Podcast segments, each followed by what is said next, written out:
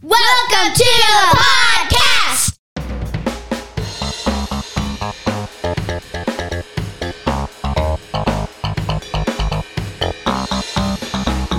Come be part of the conversations that happen around my kitchen table. He's John Branyan, and he's been a stand up comic for more than 30 years. She's Amanda McKinney, and she's been my daughter for her whole life. Our family believes laughter is a gift from God. We often discover it while discussing culture, faith, and family. So go ahead and pull up a chair, neighbor. Can I call you Carl? There's plenty of room here for you. Oh, guess what, Carl? Go ahead, guess. Well, wait. Did you say the podcast ninja is on this episode? You're right. Oh, I was gonna guess that. Oh, I'm so excited. What are we going to talk about? Uh, for those of you who, uh, if this is your first time, Carl, um, first of all, you're Carl because you're the only one in the room besides us. And uh, secondarily, if uh, if this is the first time you've been in the room, the podcast ninja is my son-in-law Luke, Amanda's husband, and he's got a reputation for coming through, saying things during the podcast, and then disappearing like a shadow, like the wind, Into the night. like a secret. Ka-chow. But he's, he's wearing headphones tonight, so I think we caught him. Yeah, he's not going to be able to vanish as quickly now because he's got headphones. But the reason Captured that him. he's here is because he had a special request request from your wife, right? Like Mandy said, you're going to be on this podcast because I got stuff that we need to sort out. She she did say that, and that was literally it. So I'm not sure what the theme is. This or- is counseling. Oh, okay. I'm bringing you before the church now I feel like there's a bias, but to okay. air my grievances.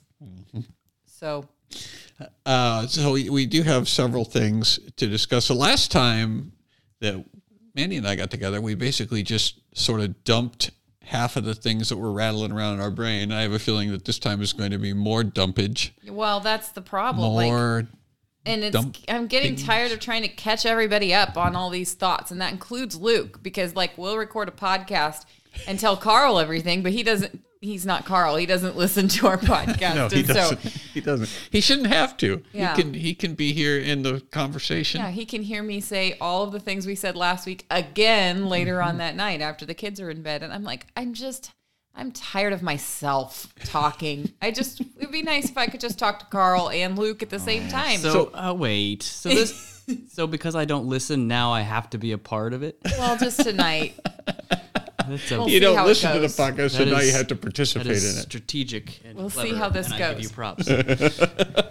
Yeah, we'll see how like it goes. it if you realize that hey it's nice that i can just hear all of these rambling thoughts at this at this time and then i don't have to listen to them later you I w- like it I was thinking about this on the way over here tonight, and that is, and it is that since now we're broadcasting primarily on the uh, FLF network, and a lot of our our people out there are uh, are Carls who are pretty much in the know about culture, oh they're very they are very used They're to very fighting culturally and savvy. laughing and feasting Right, but are they? Are, but they're culturally savvy, right? I mean, some of the things that we were saying before we came to the FLF network were scandalous and Yeah. new and off the wall. And Yeah, I, I feel like we're talking to people now who are like, yeah, yeah, of course, of course, this we all think this. yesterday's news. Yeah. Do you remember when we first were talking to Gabe about being on the network? You weren't even part of the first conversation. I actually talked to him 1st Mm-hmm. and he was trying to book you for one of the um, conferences Mm-hmm. to start with, and then um, he was like, "And you know, we've got this network that we're trying to get started, and you know, we've already got some." And you said, oh, I know all about your network. Well, I didn't know about their podcast network yet. I knew that they were doing cross politic, but I didn't know that they were trying to bring other people in. And he was the one. This is why I'm telling the story because I think Carl will appreciate that. Gabe was the one who said to me, "Now, just so you know, being affiliated with us might bring some controversy." He said the same thing to me. No.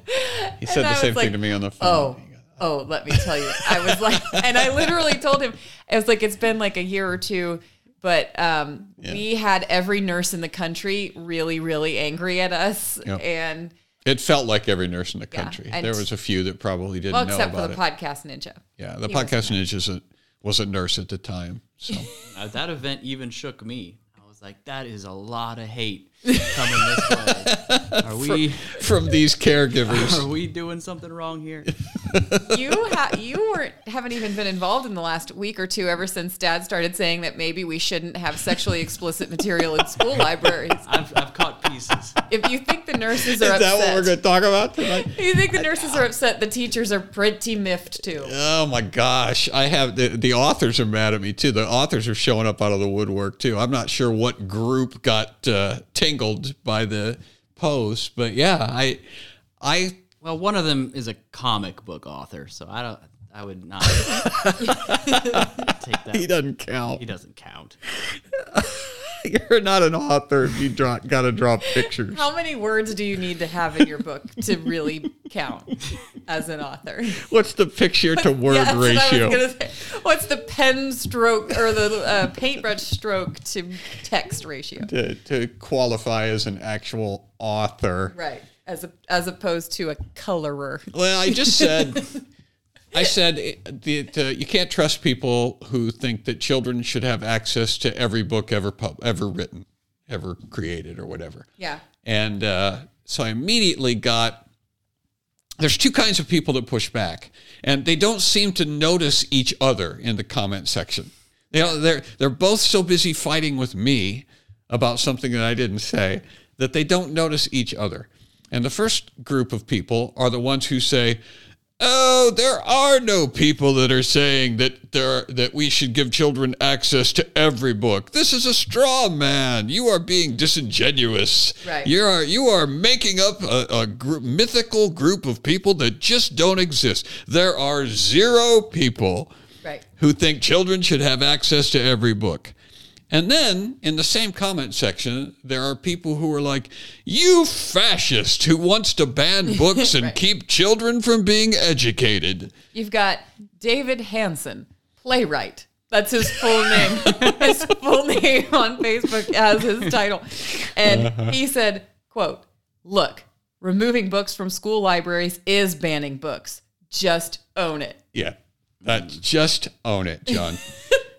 and I would uh, the reason I put that is because there is a progressive Christian uh, nitwit that I follow on Facebook, and he is constantly posting funny little cartoons, making fun of us who are wanting to ban books, you know, and it's pictures of guys. There's a picture of a guy opening a trench coat, and inside his trench coat, he's got arithmetic, history, science books, and he goes, Hey, kids, you want a book?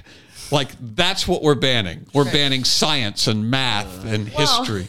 And Yeah, we are coming for their sci- their particular science and Well, their particular history, too. Because yeah. because the things that they're peddling in that trench coat are just trash. It's Right. not true stuff. But Well, I tried to put a little finer point on it then the next day when I said anybody who is interested in making sure that your kids know about sex is a predator. Mm-hmm.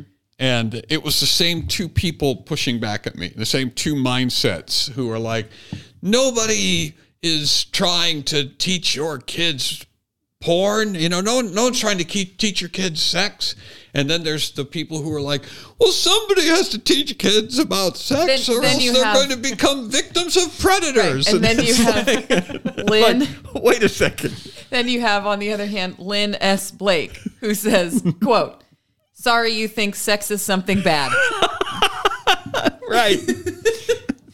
Right. Literally just said, anyone who's trying to teach your child Uh-huh. about sex, who's obviously implied being not you, anybody other than you who's Right. trying to do that, is a predator. And this person responds, Sorry, you, you think, think sex, sex is is bad. bad. which would be the perfect opening line for an adult to say to a child. Right. Oh, I'm sorry your parents taught you sex was bad, little one. Come with me. Come with me and I will show I you will enlighten you. how wonderful it is. Your parents are stupid. They know nothing. you can trust me. That was the guy. That's why I appreciated one guy. There are hundreds of comments. We could never possibly. They're still the coming in. It, it- was last week and they're Yeah. still rolling in. But this one guy was like, he gave this long, rambling analogy, and kudos to him for actually trying. But he was like, it's like this. what if somebody, what if you're a child and somebody that you trust very much offers to punch, you, in, you the in the face? face. and then he goes, "Would you say yes? Of course not. Punching in the face is is being punched in the face is awful. But then, what if, what if What over this trusted time, adult- the trusted adult like wears you down and says if you don't let them punch you in the face, then they're gonna like They're gonna tell people. yeah, you have to yeah. keep it a secret He- that you're he being punched For some face. reason, he just didn't want to. Yeah, he, he was saying punched in the face instead of sexually assaulted. It's like, yeah, your illustration, it's not necessary No, to. your illustration is bad for the for one very very important and obvious reason. It's the secularists who are like, "Oh, sex is great," and you are regressive because you won't let people enjoy it. Like Right. you're the one trying to take this away from us. You're the one trying to tell kids that it, they shouldn't have sex. And it's Right. like, no, I'm just trying to keep you from telling them. that's that's the thing I'm trying to bring up. Well, and it's, and obviously we've known for a long time that people, especially those who have been dependent on the government their whole lives, they have a very hard time imagining any way that a person would learn a thing apart from Going government education. Like mm. because you said, you know, somebody else shouldn't be trying to teach your kids, and they're like. Well, that's because you don't want people to be educated. You want them to be ignorant. And it's like, yeah, if only people could read right. books to their own kids. Like, if only there were a way. if if there was only some way that parents could educate their children If only there wasn't this huge barrier, this language problem where parents and children couldn't talk and did not have resources that they could use in their own homes where they discussed these matters mm-hmm. in safer terms mm-hmm. than hiring government employees to do the job and telling ourselves that because they have such and such college degree, they're much, much more likely to be safe people than the people who gave birth to and have subsequently been taking care of these children. the the thing that was so striking to me was just how the predators kept outing themselves over and over and over again. And then it's like i we said it if you're there's just no reason to be interested in teaching my kid about sex unless you're a pervert. I mean there's just i don't see any way around it. And then they would come in what about teachers in the school and health class? And i'm like right if they are intensely interested in teaching that section in health class Right. i'm suspicious Oh, of but them. what about pastors, yeah John? What about you know that the clergy is they're the ones who always molest children. It's always the church people. And see, and, that, and what they didn't realize is that they are that they're talking over themselves. They're refuting their own arguments when they say that. It's like, right, I was the one who was saying that you need to be wary of anybody, anybody who's trying to teach, teach your kids about sex. Well, what about the clergy?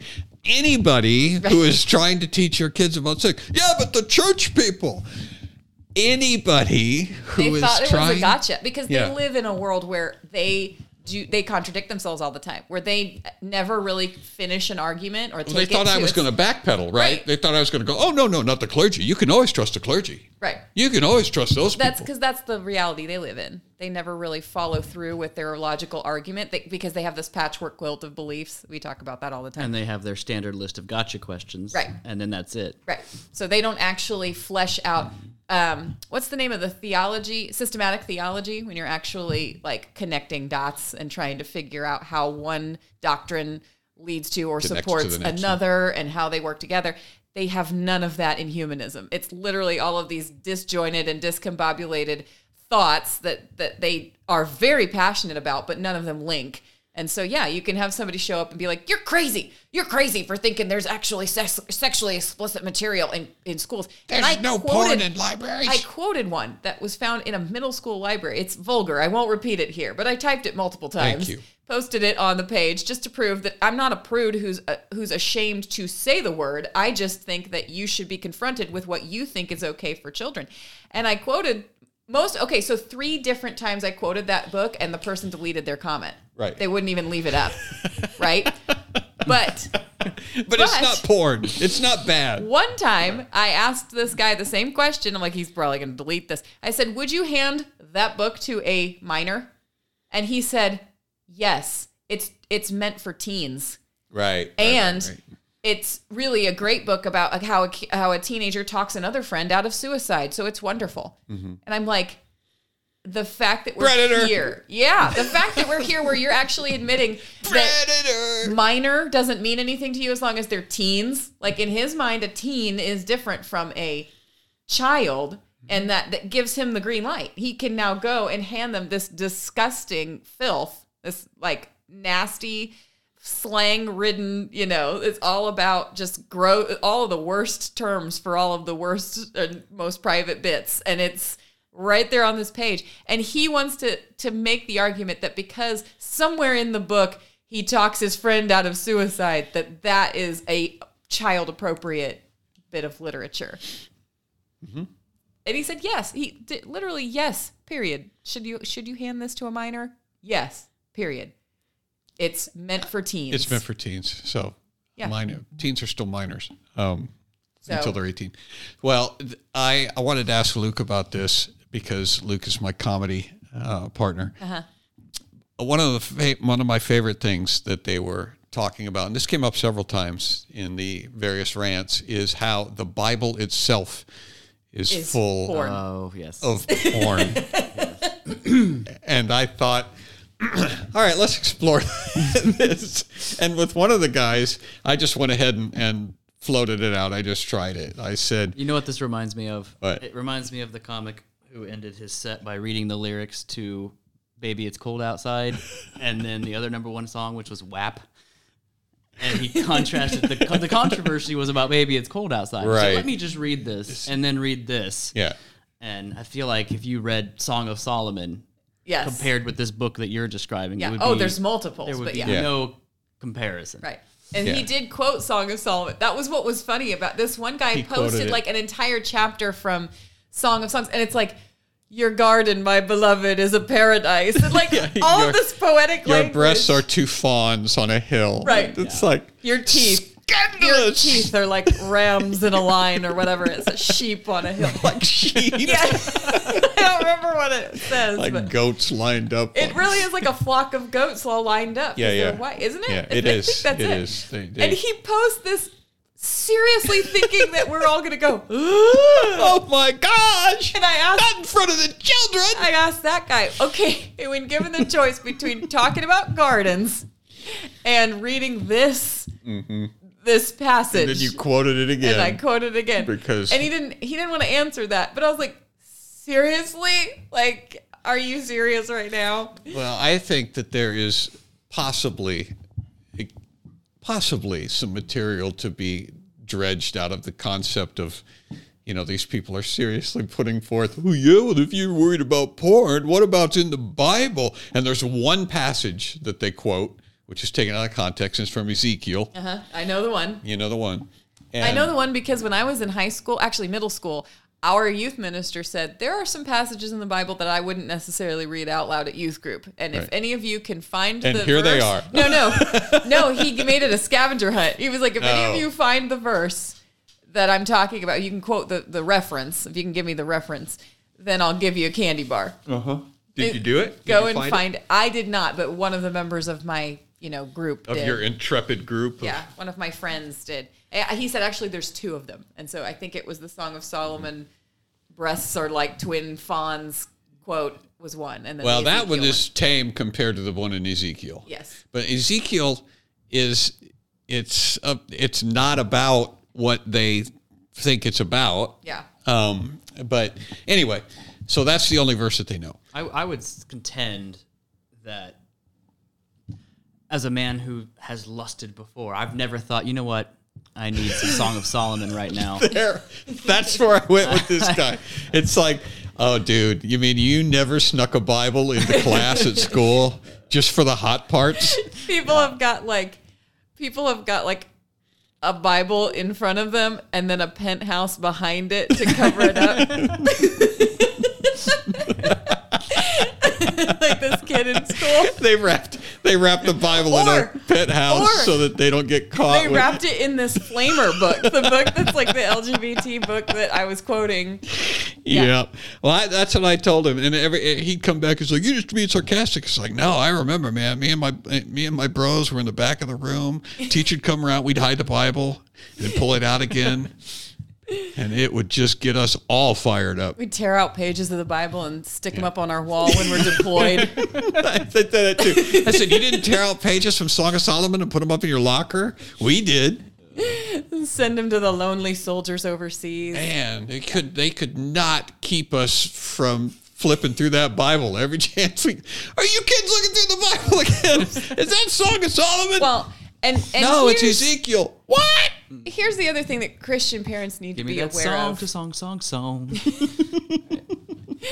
Christian Christian parents who don't read this filth regularly, like I do.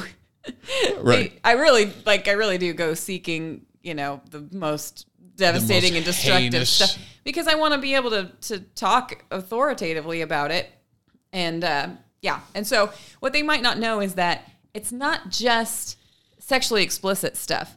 Like we're talking about um, drug use, like glorifying underage drinking. We're talking about like self harm and suicidal ideation. Like we're talking about openly like all of the deepest darkest most hellish and spiritually destructive things that a person could possibly struggle with being like laid out in graphic detail Right. to very suggestible human mhm. beings People who are trying to figure out where they stand on things and what they believe and what's real and what's true yeah in their I'm honest. I don't. I don't know that waging war against what's in the libraries is the right move. Even like the whole institution is corrupt.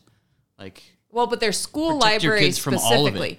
Just right. pull them out. I would agree with that. yeah right but i'm There's also there's no level of thick band-aiding it. Right, I would agree with that. But I I also am thankful for it because I think that there are a lot of parents, a lot a lot a lot of them who need something like this to motivate them.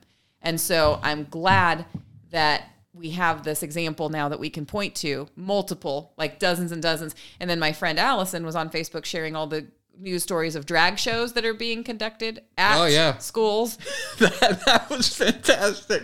What's Yeah. her What's her name? Goes. Uh, LOL. She's so she's so unlikable. You know, there's the, who would take who would drag who, who would take a child to a drag show. She put in quote it was something that I said in my in my comment. She Right. pulled it out and said, You're "No just- one, there's no one taking children to drag shows." Yeah. And Allison goes bang, bang, bang, bang. she threw like eight of them, eight Yeah. different references up in there. Bang, bang, bang. Yep, And- in every state. Like she Yeah. was like, "Well, that just took me 20 seconds of googling." it didn't even take that long. It took me like four, four seconds. Children at drag shows, and I had pages of them. Right. Well, and that it, specifically at school too. That's the other thing. Like everybody's Right. in denial that it happens at. It doesn't happen at school. Exactly. There's who, no smut in the libraries. This is the quote. Exactly who is promoting taking kindergartners to drag shows? It's exactly that kind of inflammatory language that so many Christians call you out on, and yet you continue to post it. I realize you do this as a career, quote unquote, but not even you can think that it's what would Jesus would do. What Jesus would do. Why don't you stop quoting? Stop quoting the Bible and, start start, living living, it. it. instead. Yeah, like you. So, uh, but what's that was one of the things that I was bringing up to Luke in the car on the way back from the gym is why is it you said she's very unlikable, but she is really just like a symbolic representation of the dozens and dozens of other women and effeminate men who were quoting and posting yeah. to you Yeah, this week. she's just the most. She's useful because she's the most obvious. I Right. mean, she's so She's deeply, so deeply unlikable that it's like everything that she says, you kind of want to go. mm, it's ick because because she's she self-identifies as a Christian and she's a John Pavlovitz follower, so Yes. she's everything that the John she Pavlovitz went to John Pavlovitz's are. page and outed me. And Yeah. she John John Branyan and, and linked back to me and me. and and her. I had nothing She's to do with it. too. All I did was was pray out loud that God would give us all wisdom, and the spirit that lives in her did not like that. But um, So I commented underneath her quote on John Pavlovitz's page. I said, "Let's see if you've got enough influence to get some people to come to your aid." And her response there was. Come, I don't need people to come to my aid. What a sexist comment.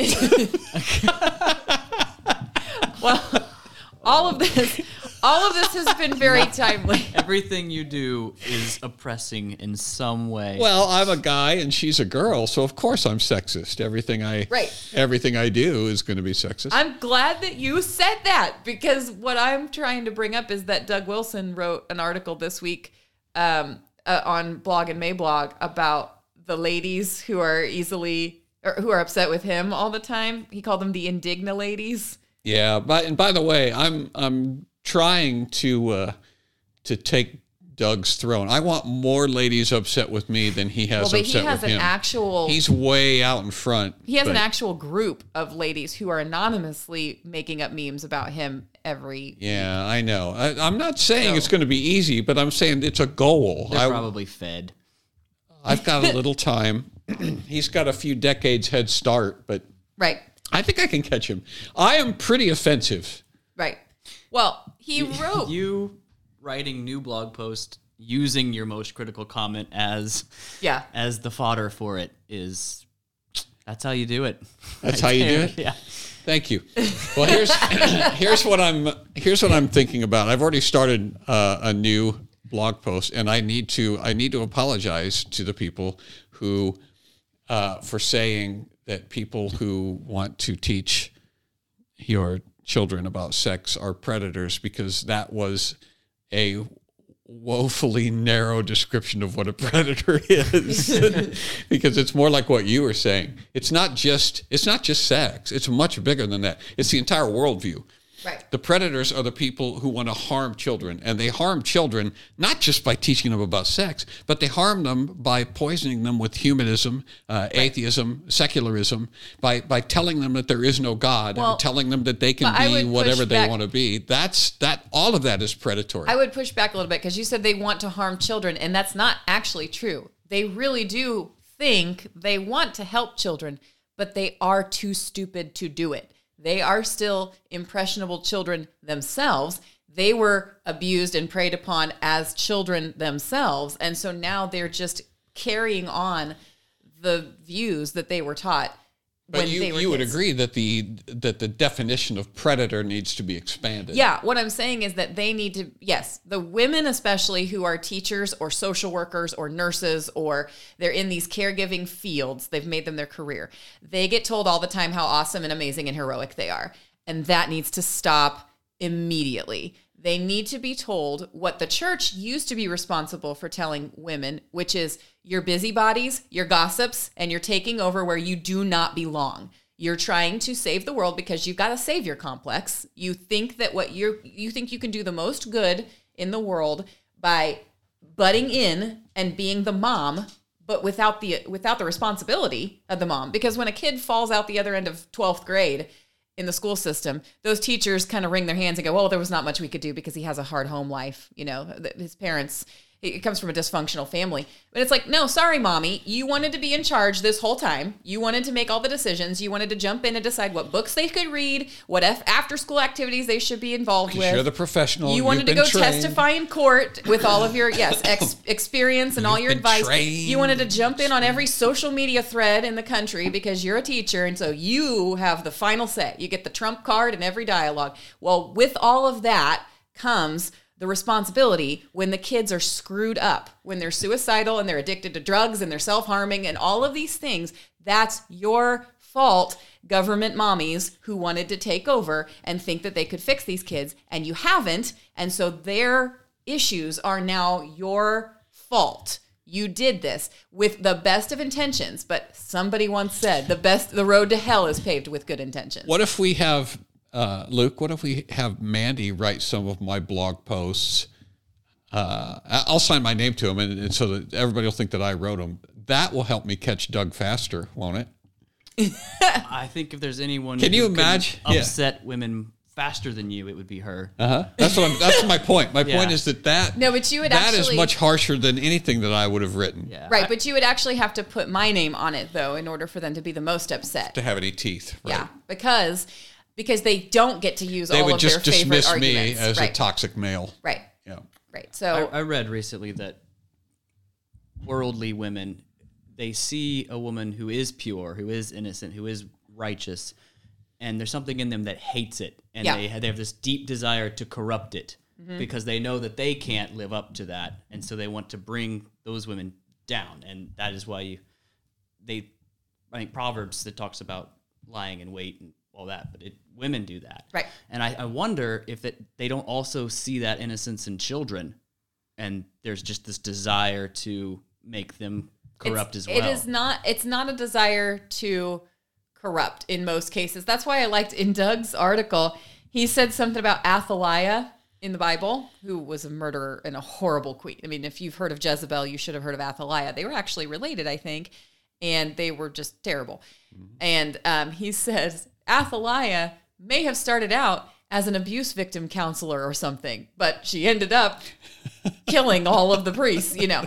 And I just thought that was such a great line because Doug understands that the way that this starts with women is not this like conquering, um, vicious, like chest thumping. It, it's not a desire to go out into Right, the right, world right, and conquer. Their, their intentions are always good. Nobody, C.S. Lewis says that nobody does evil for evil's sake. They Right. always do evil because they're trying to do something good and Right. noble, and it just goes it has sideways. literally never even been suggested to these women that maybe all of their um all of their coy innocence playing all of the all of the times that they insist that they did stuff for the right reasons does still still does not excuse poor behavior mm-hmm. or behavior that they would recognize as poor if another person did it. Specifically, women do not want to be told that they don't have control or power over their own children. But these same women, these mothers who are also teachers, have no problem standing up and saying, "I would do I a better take job." control of Yep. your children. I would do a Right. better job than you. They would be livid if somebody else did that to them, but because they've got a college degree of some sort or another, they think it gives them license to be what they would hate another person being to them. Well, you can tell you can tell that that's a sore spot for them because that's what they fire at me all the time. I get whole.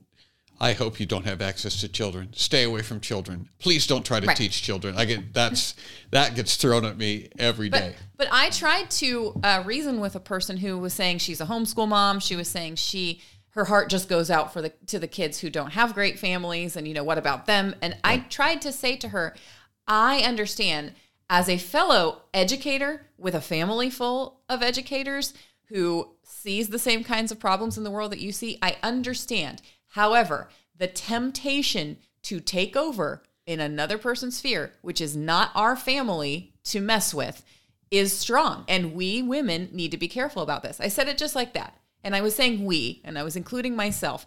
And she lost it on me. I mean, she went psychotic on me, saying I was just bitter and hateful. And I obviously had no experience with teachers because every single teacher she's ever met is a perfect angel. And nobody should ever criticize teachers because they're so amazing. And I was like, look, I understand this is hard for you because as a person who's around educators all the time, I know how very, very rarely you ever hear any sort of criticism at all. I know that it's hard, but that's all the more reason it needs to be done because you're out there going crazy, getting too big for your britches with egos the size of the galaxy. And somebody needs to take you down a peg because what you're doing is taking over a parent's job. That's not a good guy thing. That's predatory, which is the point that you were trying to make. And hearing it in those terms has never been done. They've, they've never heard anything except thank you for doing the hardest job on earth because you're a literal saint and You're everything you do, you fart rainbows, you know? I think that you, I think that the point that you raised about par- uh, about teachers and to a certain extent government employees Yeah. um, are just given full trust. Right. You know, teachers more so, but but it was like this is why the government needs to step in, and it's like why do you think the government is going to be better? Right. Because well, they just don't. and, and this They don't have an answer for that. well, this hit me well, there's no higher appeal because the state is God. The government's when- God. When you're a humanist. Right. But this this actually hit me 12 or 15 years ago. I was having a conversation with a, a person who is not a Christian person, friend of mine, and he was saying, "Well, the the rich people, you know, the government's got to come in and take the rich people's money." And I said, "Why?" He said, "Because because the rich people aren't- won't do the right things with it. Rich people don't do the right things with their money." And I said, "Well, how do you know the government's going to do the right thing? It, th- they're people too. Most of them are rich people." That's where, that's the part where you lost him. Yeah. Wait, government is made up of p- p- people? Well, he it it- it was like, yeah, he didn't really have an answer to that. But then, but the funny thing about it is these people, they they just go on Right. And, and they're As okay with not not, having an answer. It's like Right. everything. You, do you understand that the whole thing that you were just saying has hit a wall now and has been shattered No. into a million pieces? It's like, eh, just go. But he's going to go in and say the same thing again. No. He'll say the same thing to the next person. The government needs to come in and take people's money. Yep. It's like he'll f- completely forget that Do you know why? that it's that it's over. That the the argument is is now dead. Right. Do you know why they don't know when an argument's dead? Because of their education. Because they were taught badly at school. Well, this is an older guy. This Oh, is yeah. a guy who.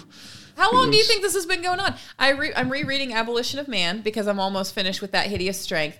By the way, I'm as big of a fan now as everybody in Moscow is about those two books. Every I've I'm rereading Abolition of Man, and the first time I read it, I told Carl about it, and you may recall, I was like, it's kind of hurting my head a little bit. Like I mm-hmm. keep having to pause and go back.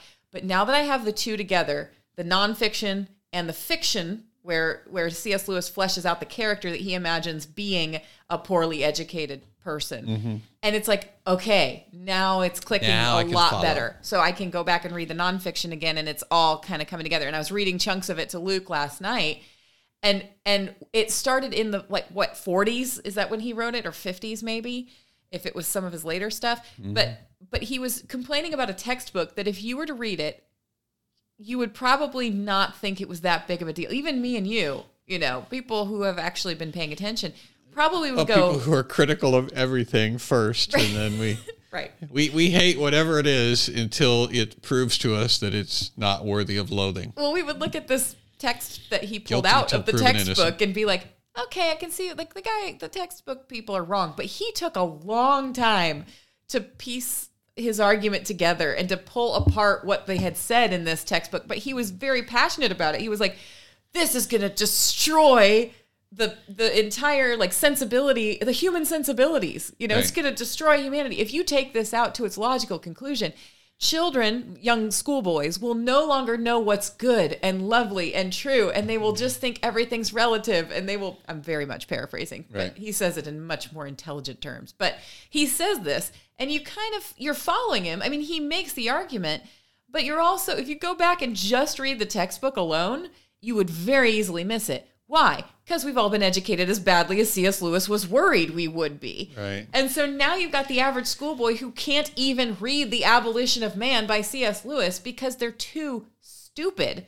They've never been taught. Right. And their passions are leading, or their uh, their sensibilities have been destroyed, exactly like C.S. Lewis said they would be. Right. It's that was when it first that was when it first hit me.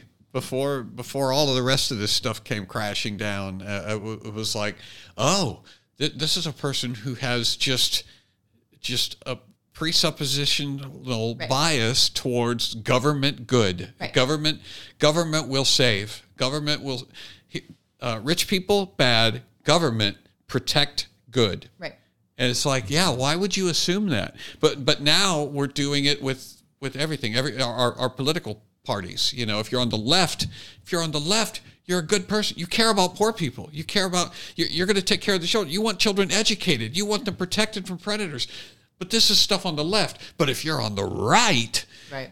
you know, and it's like, yeah, none none of what you're saying is anything other than bias. Right. It's it's not thought out. It's not Okay. It's not connected to any But truth. that's the thing that they were being taught in these English schools, in these textbooks that C.S. Lewis was worried about. They were taught by the English authors, the authors of the English textbook, that saying words is not actually saying anything objective about the waterfall that you think you're describing or the cruise that you're describing going on or you know anything else saying words is really just saying how you feel all the time right. that's what they were being taught Right. and again, if you were to read that quote, you might go, "Okay, I don't agree with that, but at the same time, I don't think it, I don't see how it's that big of a deal." Well, it's a big stinking deal because Because you've erased objective truth. yes, because it's the first step toward relativity, and then everything falls apart. And so he actually describes that there's two different ways that you can really have it be destroyed with that if you internalize that without even having realized that you internalized it, because they just talk about it in this textbook as if it's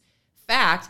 And then they also suggest that just your your feelings, not only is everything just an expression of your feelings, but also your feelings don't really matter that much. And so having having expressions of joy or having expressions of sadness are really just two sides of the same, you know, chemical reactive coin. It's mm-hmm. it's not really it, none of it means anything. Right. And so now you've Well, got we're people- there.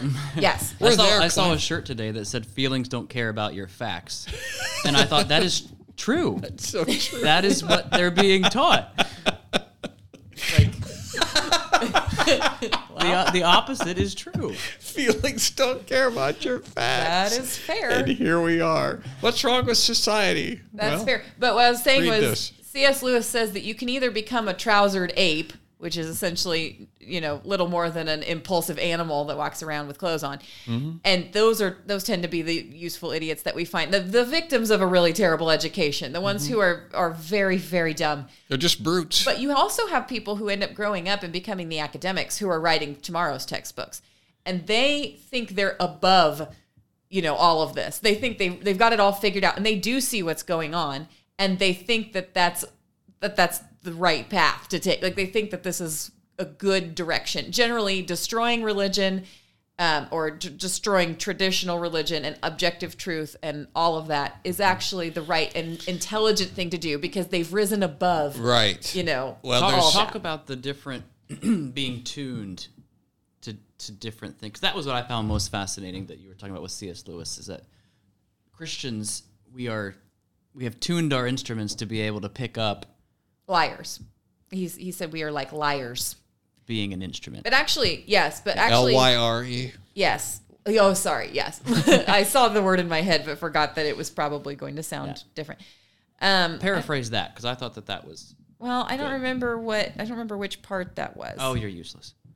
Um, because he was actually that wasn't him. He was quoting, um, he was quoting another poet on that. It was basically, I think it was um, Percy Bysshe Shelley, who said that we could just be tuned according to like like a stringed instrument. You know, basically, education is just is just tuning your lyre your strings on your stringed instrument and you can you know you're moldable and changeable and things like that um and cs lewis somewhat agreed with that but what he was saying was that the only good education is one that where we're tuned into our creator basically. We're tuned into objective tu- truth. He hasn't gotten to that part in the book yet but i don't know how to search in the in the book. Well, it was it was interesting to me that all these people um, were were pushing back at me about predators. You know, because I was talking about what a predator is, and I I believe that the fact that I am a Christian person and have identified as a Christian person, have been openly writing from a Christian perspective for long enough now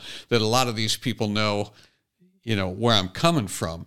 And so just that, just me saying, "Hey, predators are bad," was enough to make them go, "Whoa!" and and they push back at me, not because they're pro predator, Right. but because they're anti-Christian. because they hate you And so they want they're going to argue with me if I say, "Well, here's what a predator is." That's not what a president president a predator is, you right-wing religious fanatic. I It's think it's like you're. Why are you arguing with me? Are you pro predator? I didn't say that. it's the gospel sounds like foolishness to those who are perishing, and I think that when you speak truth, it sounds out of tune to those who have no idea what true tune sounds like. I mean, Right. you don't sound like they're you have not been tuned the same way. Yeah, Your yeah. lyres have not been tuned the same way. That- and that's what I keep Well, trying to that's explain to but them. they, but every one of them, every one of them, if you were to ask them if they are pro predator, they will say, "Of course oh. not. Children need to be protected from predators." Then it's like, then why are you arguing with me? Why are why are you so mad at me? For what I wrote, because I didn't write anything, I didn't give any cover. In fact, my last post was specifically named the clergy and all uh, pastors, priests, ministers, prophets, any any word that you want to assign, any label that you want to wear, that does not give you cover to be a predator. I'm not standing here and saying church people are exempt from predator. Why are you fighting with me? Why are you yelling at me yeah. if you're anti-predator and if you're trying to protect kids? Yeah. Somebody posted just a Bible, just plain Bible verse, no commentary. It was the Titus what three, where he talks about um, don't don't be quarrelsome, don't be divisive, don't argue over the law, etc. And that was it. That was that was the post. And then just comment after comment of context, and then other verses trying to contradict it. Like all he did was post the verse. Can we just agree that hey, this is good. This is a verse. No, they couldn't leave it alone. Right. And so, yeah, you're gonna you can't you're not gonna get agreement on anything. Right. Well, I found I found the lyre quote if anybody is interested in it, but Yeah, go ahead. it it does take it does take a little bit of backing up because originally the the quote that the textbook was dis- disagreeing with was a Coleridge quote. Coleridge had written um, about two tourists who were both trying to describe a waterfall, and one of them said it was sublime, and the other said it was just pretty. And then he made the argument that it was actually objectively sublime and pretty wasn't good enough because it was just that magnificent and there was only one way you could possibly describe it and it would be sublime. right. And which I love. I, mean, like guys like that. I love it. But, well, that's I like that's guys who go, from, nope. that's like a hundred, you know, right. 150 years ago. Yeah. C.S. Lewis's whole point was that was that was the debate. It wasn't Right. it wasn't a debate about whether there is such thing as a waterfall. Like it was actually, is it beautiful or is it lovely or is it sublime? You know. Right. And so um, C.S. Lewis writes later on. He says the reason why Coleridge agreed with the tourist who called the cataracts sublime and disagreed with the one who called it pretty was, of course, he believed inanimate nature to be such that certain responses could be more just or more ordinate or more appropriate to it than others. And he believed, correctly, that the tourists thought the same. The tourists also thought that there was such thing as Right. objective truth about beauty. And then he says, the man who called the cataract sublime was not intending simply to describe his own emotions about it. He was also claiming that the object was one which merited those emotions. But for this claim, there would be nothing to agree or disagree about. To disagree with, this is pretty, if those words simply described the lady's feelings, would be absurd. Because if she had said, I feel sick, Coleridge would hardly have replied, No, I feel quite well, thank you. when Shelley, this is the part Luke liked, when Shelley, having compared the human sensibility to an Aeolian lyre, goes on to add that it differs from a lyre in having a power of internal adjustment, whereby it can accommodate its chords to the motions of that which strikes them, he's assuming the same belief. So again, C.S. Lewis agreed that we are kind of like instruments in this way. And then uh, I don't know how to pronounce Traherne. Can you be righteous? asks Traherne, unless you be just just in rendering to things their due esteem. All things were made to be yours, and you were made to prize them according to their value. So the idea there is that all education is really about trying to help the pupil learn how to esteem things correctly. That is so sublime. It is a sublime passage. We should reminds hate me- things that God hates. We should love things that God loves. That's what is an education interesting is. what what's interesting also in in that is the idea that words matter a whole lot A lot. Can I because they tell you what communicate ideas. conversation I had with Silas a few minutes ago? Oh yeah, I haven't heard this yet, Carl. Our young, our five-year-old that son. is real time. I wonder what Coleridge would think of this. Silas says something almost every day. I that- said, Silas, do you want cheese on your hamburger? And he said, No, I want it in it. And then the other day, Which means he wanted it under the bun like normal. right, Right. he doesn't want it on top. he top. doesn't want it on the bun. top of the bun. He says, uh, words Luke matter says a to lot, him the other Silas. day. He says, "Do you want half a sandwich?" And he goes, Yes. "Yes." And I also want the other half. and so you said that to Cammy, and she goes, "He just means he wants it cut in half." right. She, I she speaks his language. technically, I think that's more specific. I mean, I think he uh-huh. actually did a better job saying what he wanted. The that, 'cause cheese if you in the hamburger is more specific if as he well. had said Yeah. whole, if he had said he wanted a whole sandwich, you would have given him a whole uncut sandwich, Right. and he wanted two halves. He wanted. I, So- yes, I want half a sandwich. I don't have a problem and with I that. want the other half. So yeah, words matter. They and do. We are on the front line of that battle. Yeah. we are. Uh, and uh, and thanks for being on the podcast. no problem. Luke. I got some Song of Solomon to get to. All right, Ew. I'm gonna leave.